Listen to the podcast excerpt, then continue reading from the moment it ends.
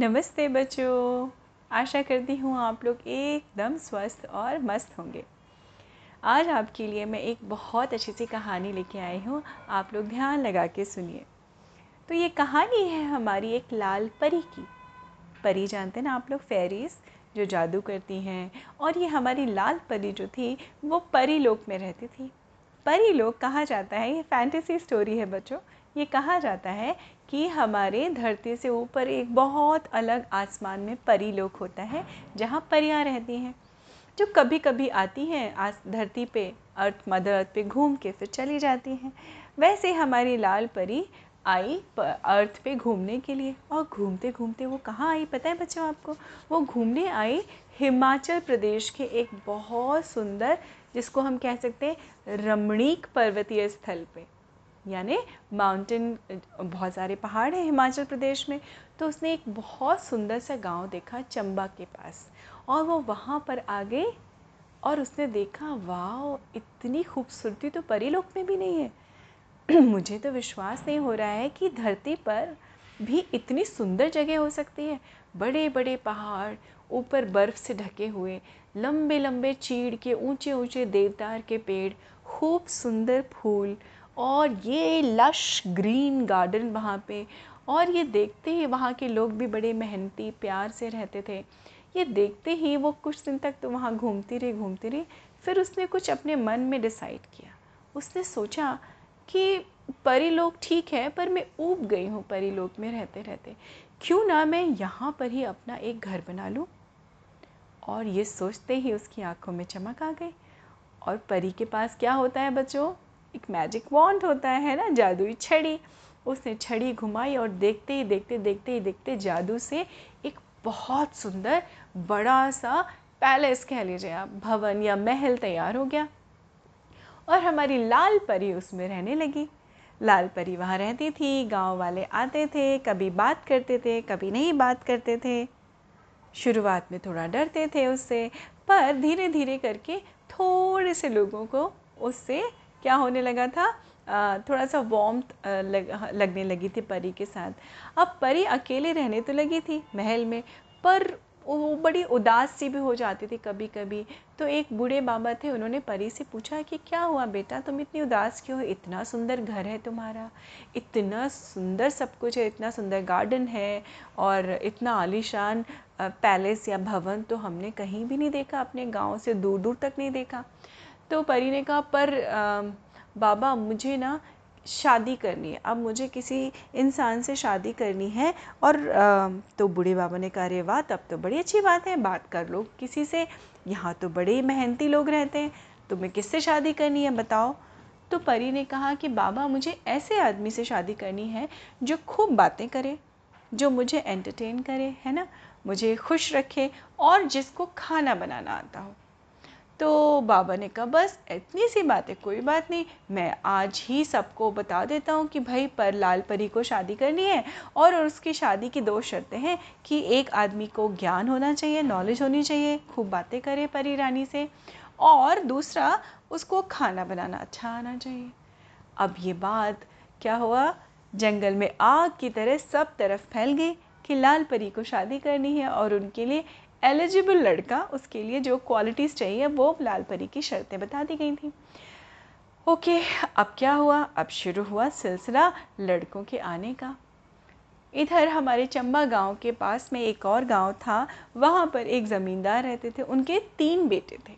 तो सबसे बड़ा वाला बेटा जो था, वो बड़ा ही ज्ञानी था। उसने बहुत सारे वेद, पुराण, किताबें, दुनिया की बहुत सारी और भाषाओं की किताबों की उसको नॉलेज थी और उसने जैसे ही सुना, उसने अपने फादर से कहा कि, पिताजी, मैं जाना चाहता हूँ। आई एम श्योर मुझे पक्का यकीन है कि लाल परी मुझसे इम्प्रेस हो जाएगी और मैं उनसे शादी कर लूँगा। उसके पिताजी बड़े खुश हुए। उन्होंने कहा हाँ हाँ बेटा, ज़रूर जाओ ज़रूर जाओ। तो उनके पिताजी ने, ज़मींदार ने वाइट कलर का, यानी सफ़ेद रंग का घोड़ा दिया और अपने बड़े बेटे को भेज दिया। अब उनका दूसरे नंबर वाला बेटा यानी बीच वाला बेटा वो जो था वो पाक कला में निपुण था। यानी उसको खाना बनाने का बहुत शौक था और बहुत ही स्वादिष्ट और कई तरह की आ, के व्यंजन बनाता था वो। डिफरेंट डिफरेंट तरह के। दुनिया से सीखता था पढ़ पढ़ के सीखता था देख देख के सीखता था। उसको बहुत ही शौक था। अब दूसरे बेटे ने भी अपनी इच्छा ज़ाहिर की कि पिताजी क्यों ना मैं भी चला जाऊँ? क्योंकि मुझे ऐसा लगता है कि मैं अपने खाने से लाल परी को बहुत खुश रखूँगा। तो राजा ने कहा, ठीक है बेटा, तुम भी चले जाओ। मुझे क्या फ़र्क पड़ता है? अच्छी बात है, जिससे कर लेगी शादी। बहू तो मेरे घर में आएगी, है ना? ये सोच के उसने ज़मींदार ने अपना काले रंग का घोड़ा दे दिया कि जाओ, तुम चले जाओ। अब वो छोटा बीच वाला बेटा जो था, वो काले रंग के घोड़े पे चला गया। अब तीसरे बेटे की बारी आई। तीसरा बेटा जो था, वो बड़ा एवरेज सा था। मतलब कुछ ख़ास उसमें ऐसे स्पेशल कुछ स्पेशल गुण नहीं थे, पर वो बुद्धिमान था, उसके पास अकल थी। उसने भी इच्छा ज़ाहिर की, पिताजी, क्यों ना मैं दोनों भैया लोगों की तरह से मैं भी जाके ट्राई करता हूँ। तो ज़मींदार थोड़ा सा हंसे, उन्होंने कहा, अरे बेटा, तुम कहाँ लाल परी से की शर्तों को पूरा कर पाओगे? पर मैं तुम्हें मना भी नहीं करूँगा। चलो ठीक है कोई बात नहीं। आ, तुम भी ट्राई कर लो। तो उन्होंने उसको क्या दिया? उसको दिया ए, उनके पास अब दो घोड़े थे दोनों घोड़े तो लेके जा चुके थे बड़े बड़ा बेटा और छो बीच वाला बेटा। उन्होंने आ, उसको आ, अपने छोटे बेटे को क्या दिया? एक पहाड़ी बकरा दिया। बड़ा सा बकरा होता है। उसने कहा, कोई बात नहीं पिताजी, मैं इस पर बैठ के चल दूँगा। अब वो धीमे धीमे धीमे धीमे जा रहा था। चलते चलते चलते चलते वो काफ़ी घूम के जा रहे थे। तभी उनको रास्ते में एक बड़ी सी क्या मिली? नदी मिली।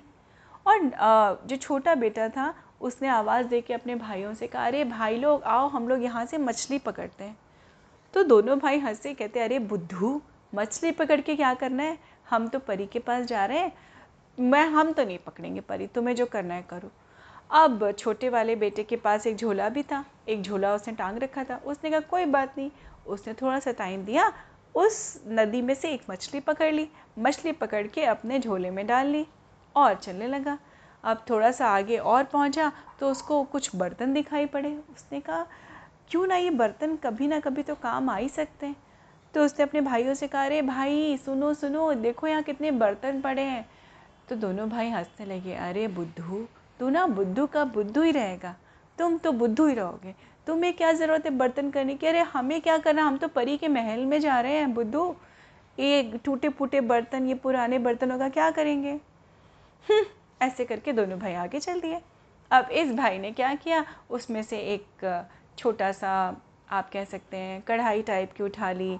एक स्टेपुला बोल सकते हैं स्पैचुला वो ले लिया करछली और वो अपने बैग में रख ली, चलते रह गए, चलते गए चलते गए।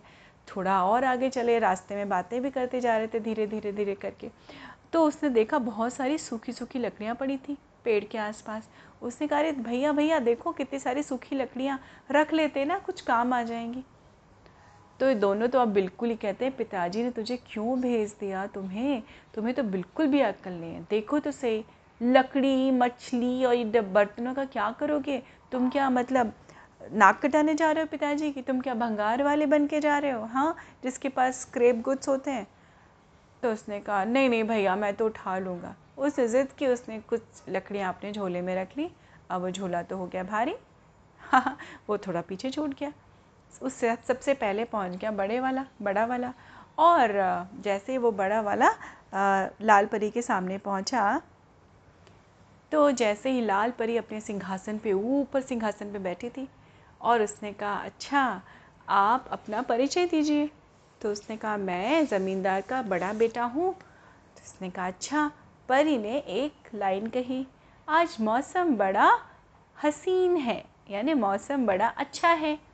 तो तो लड़के ने कहा हाँ मौसम तो सच में बहुत अच्छा है और ये मौसम सिर्फ़ यहाँ का नहीं अच्छा है। यहाँ से साठ किलोमीटर और ऊपर आप चढ़ के जाएँगी तो वहाँ बारिश भी हो रही है। बारिश के बाद में वहाँ बड़े ही सुंदर फूल खिलते हैं। ऐसे फूल किसी और जगह नहीं खिलते हैं। और आपको पता है, इससे और आगे आप जाएँगी तो नेपाल देश पड़ता है। नेपाल देश में तो और भी सुंदर चीज़ें आपको देखने को मिलेंगी। वहाँ नदी है, वहाँ बड़ी सुंदर झील है। अब परी हमारी हो गई थोड़ी बोर। उसने कहा ये क्या बोलता चला जा रहा है ये? ये तो अपना ज्ञान ही मन ही मन में सोच रही थी लाल परी ये तो सिर्फ़ अपनी नॉलेज दिखाने की कोशिश कर रहा है। उफ! इसकी नॉलेज से, इसके ज्ञान से तो मैं बोर हो गई। मुझे ये सब नहीं पता है। उसने कहा, ठीक है, तुम जाओ। मैं तुमसे आगे बात नहीं कर सकती। और वो लड़का, बड़ा लड़का, उदास होकर बाहर चला गया। अब आई बीच बीच वाले लड़के की, यानी दूसरे भाई की बारी, जो पाक कला में बड़ा निपुण था। जैसे ही वो आया लाल परी ने कहा, आज मौसम बड़ा हसीन है। तो उसने कहा हाँ परी हाँ लाल परी मौसम बड़ा अच्छा है। ऐसे मौसम में चाय और पकौड़ों का तो स्वाद ही क्या होता है? तो परी ने कहा रे वाह! तो इसी बात पे बनाओ। उसने कहा हाँ दिखाओ किचन कहाँ है? तो परी ने कहा हाँ अपने दाहिने तरफ़ चले जाओ, देखो बड़ा सा किचन है। अब उसने जाके वहाँ देखा तो किचन तो था चूल्हा तो था, लेकिन बर्तन नहीं थे, कोई सामान नहीं था। तो उसने कहा, पर मैं बनाऊँ किसमें मैं आपको बहुत स्वादिष्ट, दुनिया के सबसे स्वादिष्ट पकौड़े खिला सकता हूँ, पर मैं बनाऊँ किसमें लाल परी हँसी। लाल परी ने कहा, ये तो तुम्हें सोचना चाहिए था। हाथों से तो नहीं बनता, खाली मुँह से तो नहीं बनता। तो वो बड़ा हताश हो गया। उसने कहा, जाओ, तुम भी जाओ। और वो भी चला गया बाहर, छोटा वाला, बीच वाला बेटा। अब आए तीसरे और सबसे छोटे भाई की बारी। वो आया, उसने कहा, लाल परी कैसी हैं आप? उसने कहा, मौसम बड़ा हसीन है। तो वही सवाल था परी का। उसने कहा हाँ लाल परी, मौसम बहुत हसीन है क्योंकि हम सब अच्छा महसूस कर रहे हैं, इसलिए मौसम बड़ा अच्छा लग रहा है हमें, है ना? आप इतने अच्छे घर में रहती हैं, आपको आई एम श्योर खाने की भी अच्छा अच्छा खाने की भी आदत होगी। तो परी ने कहा हाँ मुझे भूख भी लगी है, पर तुम्हारे से, तुमसे पहले जो आए थे, वो तो कुछ लाए नहीं थे। तो ये लड़के की आँखों में चमक आ गई। इसने कहा हाँ परी माँ, मेरे पास देखिए, मेरे पास कुछ तो है, मैं कुछ आपको बना के खिला सकता हूँ। उसने कहा अच्छा बताओ क्या क्या है तुम्हारे झोले में? उसने झोला खोला, उसने मछली निकाली, कढ़ाई निकाली, स्पैचुला निकाला, और क्या निकाला? सूखी लकड़ी। परी हो गई खुश। परी को यही तो चाहिए था, क्योंकि परी को सिर्फ़ ये देखना था कि हमारे एक्चुअली में एक लड़का जो भी आए, वो इतना इंटेलिजेंट हो, इतना बुद्धिमान हो कि वो अपने ज़रूरत का कुछ सामान अपने साथ लेकर आए। और ऐसा ही, ठीक ऐसा ही किसने किया था? छोटे बेटे ने। उसने फटाफट लकड़ी जलाई लकड़ी चूल्हे में डाली, लकड़ी जलाई, चूल्हा जला, उस पर कढ़ाई रखी धो के, फिर सारा सामान निकाला और मछली बनाई और स्वादिष्ट मछली बना के परी माँ को सॉरी लाल परी को खिलाई। लाल परी खुश और लाल परी ने क्या कहा? तुम अत्यंत ही बुद्धिमान हो व्यक्ति, तुम अपना नाम बताओ और मैं तुमसे ही शादी करूँगी। इस तरह से छोटा बच्चा, छोटा वाला लड़का जो बुद्धिमान था, लेकिन उसके पास कोई ख़ास स्पेशलिटी नहीं थी, पर उसकी अकल बहुत तेज़ थी। उसके कमाल से उसकी शादी हो गई परी के साथ। है ना बच्चों मज़ेदार सी कहानी? तो हमेशा इस बात का ध्यान रखिए कि ज्ञान और बुद्धि, ज्ञान भी ज़रूरी है, पर उससे ज़्यादा ज़रूरी आपकी बुद्धि। आपको हर सिचुएशन में अपनी बुद्धि को, बुद्धि से काम लेना चाहिए। और बुद्धि क्या होती है बच्चों?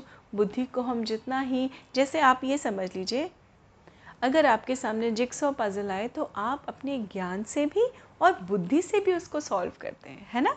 सबकी बुद्धि अलग अलग तरह की होती है, पर बुद्धि ऐसी चीज़ बच्चों जिसको आप चमका भी सकते हैं, आप उसको स्टिमुलेट भी कर सकते हैं, अपने सामने छोटे छोटे से चैलेंजेस रखिए और उनको पूरा करिए, और अपनी बुद्धि से काम लेते रहिए जीवन में और हमेशा आगे बढ़ते रहिए।